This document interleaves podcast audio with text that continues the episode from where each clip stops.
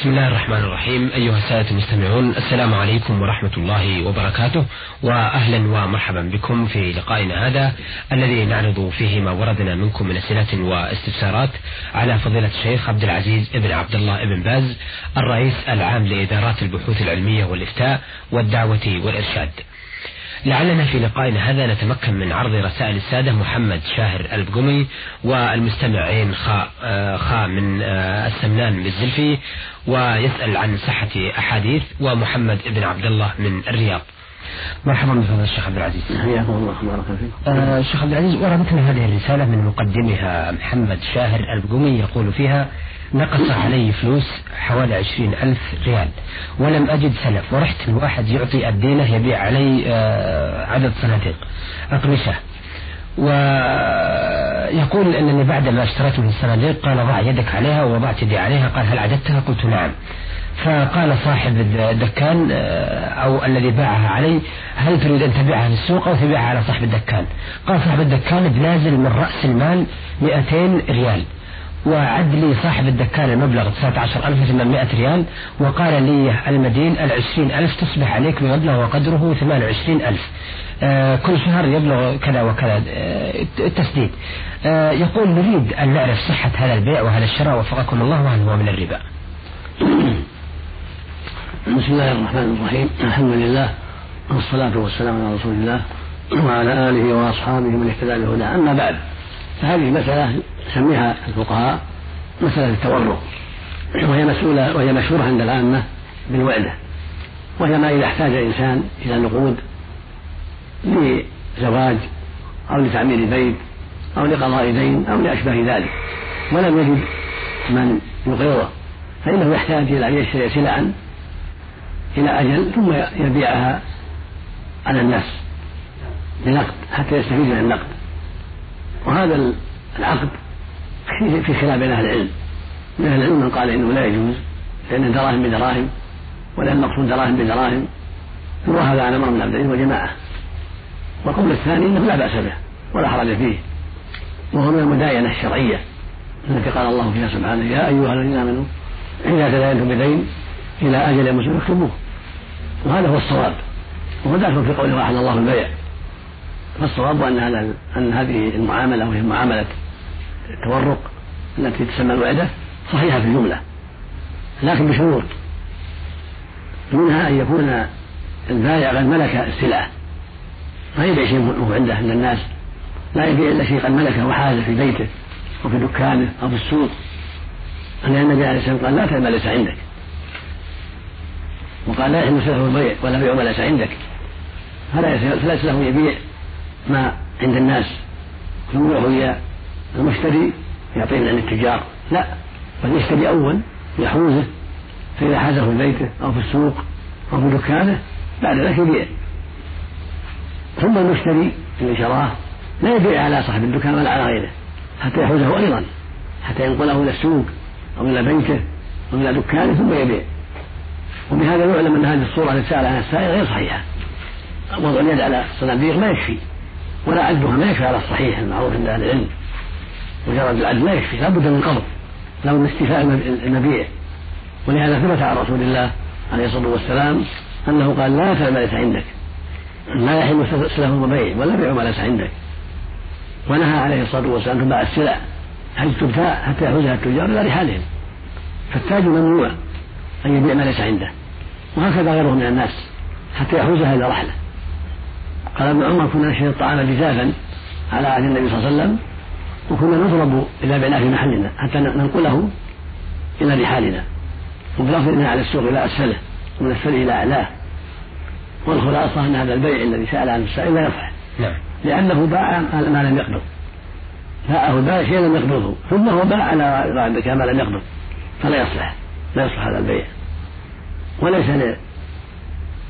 للبائع إلا الدراهم. التي سلمها له صاحب الدكان. لأنها في هي ثمن المثل. هي ثمن المثل. فيعطيه ثمن المثل. أو يرد عليه جنس ما شرى من السلعة التي شراها منه. لأن يعني شرى من سلعة معروفة ولم يقبضها قبل الشرعي فباعها قبل ذلك فليس له بيعها. بيعها غير صحيح. وحينئذ فهي باقية في في عصمته عليه أن يقبضها ويرد ويبيعها يتصرف فيها في حيث شاء والشخص الذي أعطاه الدراهم يرد عليه الدراهم فقط دراهمه. نعم. الذي أعطاه الدراهم يردها عليه بنفسها لأنه باعه شيء لم يقبضه والشخص المشتري للصناديق وأشباهها كالسكر وكالخام وأشبه ذلك هذا تبقى السلعة على حسابه فيرد قيمتها ذاك الوقت أو يردها إن كانت موجودة بعينها على بائعها والحاصل أن البيع الأخير غير صحيح لأنه باع بيقول والبيع الأول غير صحيح. إذا كان باعه شيء لم يقبضه. أما إن كان قد قد قبضه ونقله إلى دكانه أو إلى السوق فصح لكن هذا الرجل ما قبض. نعم. لا الأول ولا الآخر كل كلاهما ما قبض. فقد باع شيء لم يقبضه فلا يصح. والبائع غير صحيح. وليس للبائع إلا الدراهم التي سلمها المشتري الأخير. سلمها البائع الأخير بل المشتري الأخير لأنه اشتراها من بنقد فله جنس تلك الدراهم التي سلمها لصاحب الوعدة الذي هو صاحب التورق المحتاج فإذا كان مثلا شراها من الأول مثلا ب 2000 ثم باعها على صاحب الدكان ب 1600 فلم يلزمه 1600 لأن سنة 1600 هو التي هي التي قبضها فيردها فقط. نعم. يردها على الذي الذي باع عليه السلعة نعم. والأول بيعهما صح نعم. آه هذه رسالة آه من آه عين خا خا من السمان بالزلفي يقول فيها هل هذا الحديث صحيح؟ قال صلى الله عليه وسلم يوزن مداد العلماء ودماء الشهداء يوم القيامة فلا يفضل أحدهما على الآخر. آه وذكر الحديث طويل حوالي ستة أسطر وسبعة أسطر. لا لا لا له صحة الحديث لا له صحة والظاهر أنه من الموضوعات مما وضعه الكذابون. ليس له أصل وإنما العلماء اختلفوا في هذا. بعض أهل العلم فضل مداد العلماء على دماء الشهداء وبعضهم بالعكس. وكلا وكلاهما فيه فضل. إما مداد العلماء الذي كتبوا به العلم ونفعوا به الناس له شأن. ودماء الشهداء التي سفكت في سبيل الله لها شأن. أما أن الحديث ليس بحديث. نعم. آه يقول أيضا ما رأيكم في كتاب في فصول الدين والأدب آه من تأليف إبراهيم السلمان أو السليمان آه إبراهيم السليمان الطامي كتاب في فصول الدين والأدب لم أطلع عليه ولا أعلم عنه شيئا. آه يقول أيضا يقول صلى الله عليه وسلم خمس من الفطرة الاستحداد والختان وقص الشارب ونتف الأبط وتقليم الأظافر. ما صحة هذا الحديث؟ ونرجو شرحه لنا. هذا الحديث صحيح عن رسول الله عليه الصلاة والسلام. رواه الشيخان البخاري ومسلم الصحيحين. عن أبي هريرة رضي الله عنه أن النبي عليه الصلاة والسلام قال خمس من الفطرة الختان والاستحداد قص الشارب وضرب الظهر ونتف الاثار. هذه من سنن الفطرة وهي سنة متأكدة ينبغي لكل مسلم ولكل مسلمة أن يتعاهد ذلك. الختان سنة في حق الجميع في حق الرجال والنساء وذهب جمع من أهل العلم إلى وجوبه ولا سيما في حق الرجال. وهو معروف من النبي أحمد رحمه الله أنه واجب الختان وقال جمع من العلم له سنة مؤكدة في حق الجميع. فينبغي أن يتعاهد وألا يترك وإذا كان في حال الصغر كان أولى لأنه أسلم للطفل وأقل تعبا وألما وأسرع في البرق.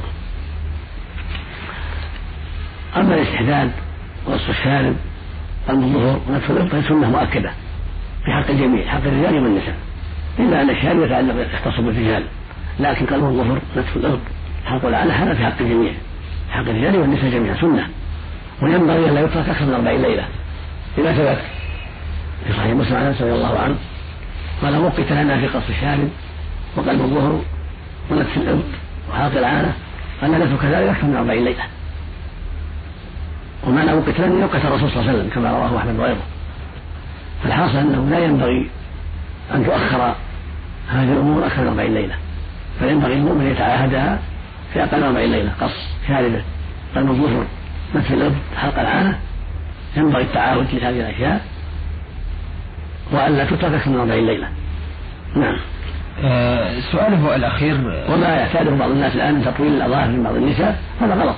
نعم. هذا لا يجوز تطويلها. هذا في تشبه بالبهائم.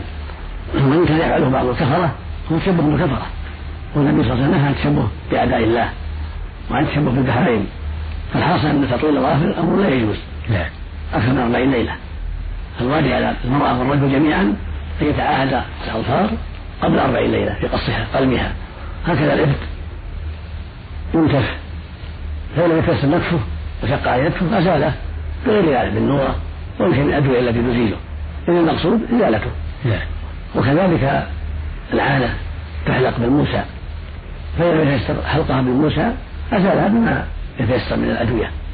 والحلقها بالموسى أفضل إذا يتيسر هو الاستحداد فإن كان ذلك يشق أو لم يتيسر للرجل أو المرأة فإنها تزال بالأدوية المعروفة التي يعتادها الناس. قص الشارب يقص بالمقراض ويتعاهد حتى لا يطول. نعم. لأن النبي عليه الصلاة والسلام قص الشارب قص الشوارب ضعف اللحى ولحف الشوارب.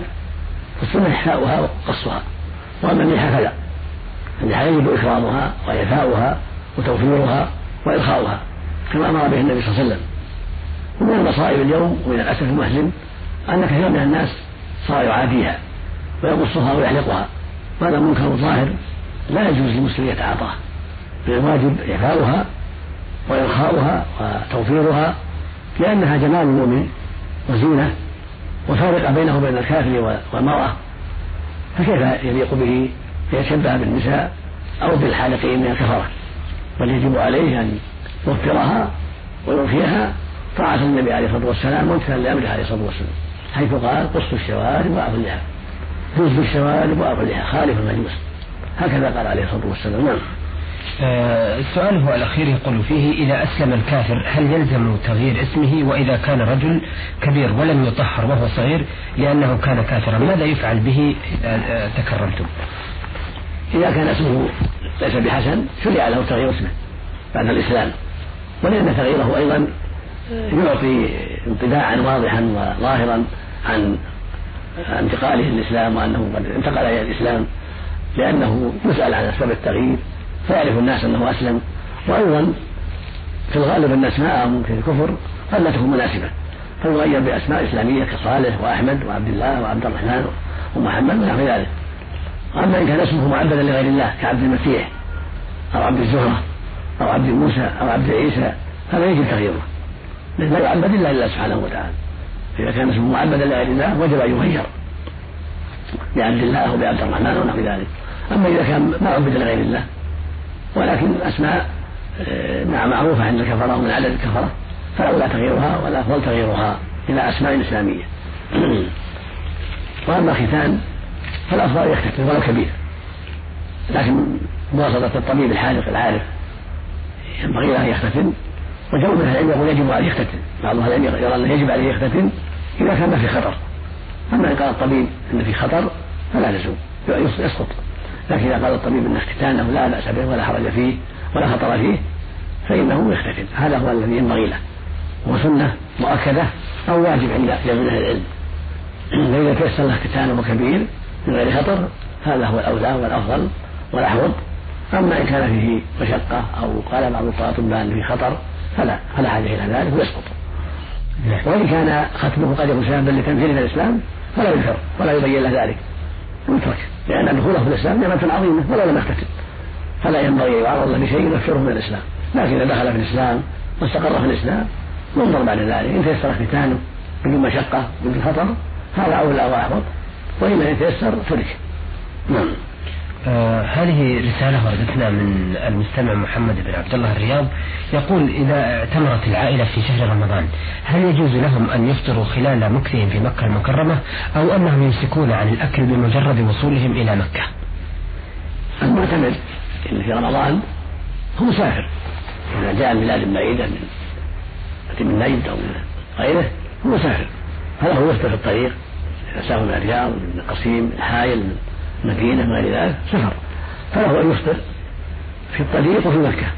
إلا إذا كان قد عزم على إقامة أكثر من أربعة أيام فإنه إذا وصل مكة فالأحوط له أن يصوم. ولولا أن يصوم لأن جمهور أهل العلم يرون أنه إذا عزم عزما صادقا عزما جازما على أكثر من أربعة أيام فإنه يتم الصلاة ولا يفطر. أما إذا كان عزمه يومين ثلاث أربع فيزيد عليها فله يفطر وله يصوم. وله يقصر يصلي اثنتين وله يصلي مع الناس أربعة؟ وليس له يدري بنفسه يصلي اثنتين إذا كان فردا لا بد يصلي مع الجماعة. أما إذا كان معه ناس فهو مخير إن شاء صلى اثنتين هو أخوياه وإن شاءوا صلوا أربعا مع الناس في الجماعة. فإن كانت الإقامة أكثر من أربعة أيام فينبغي لهم الصوم. هو إتمام الصلاة عند جمهور أهل العلم. نعم. شكرا أثابكم الله. أيها السادة إلى هنا نأتي إلى نهاية لقائنا هذا الذي عرضنا فيه رسائل السادة محمد شاهر القمي والمستمع عين خا, خا من الزلفي السمنان ويسأل عن صحة أحاديث والمستمع محمد بن عبد الله من الرياض. عرضنا ما وردنا في رسائلهم من أسئلة واستفسارات على فضيلة الشيخ عبد العزيز بن عبد الله بن باز الرئيس العام لإدارات البحوث العلمية والإفتاء والدعوة والإرشاد. شكرا لفضيلة الشيخ وشكرا لكم أيها السادة على حسن متابعتكم وإلى أن نلتقي بحضراتكم نستودعكم الله والسلام عليكم ورحمة الله وبركاته.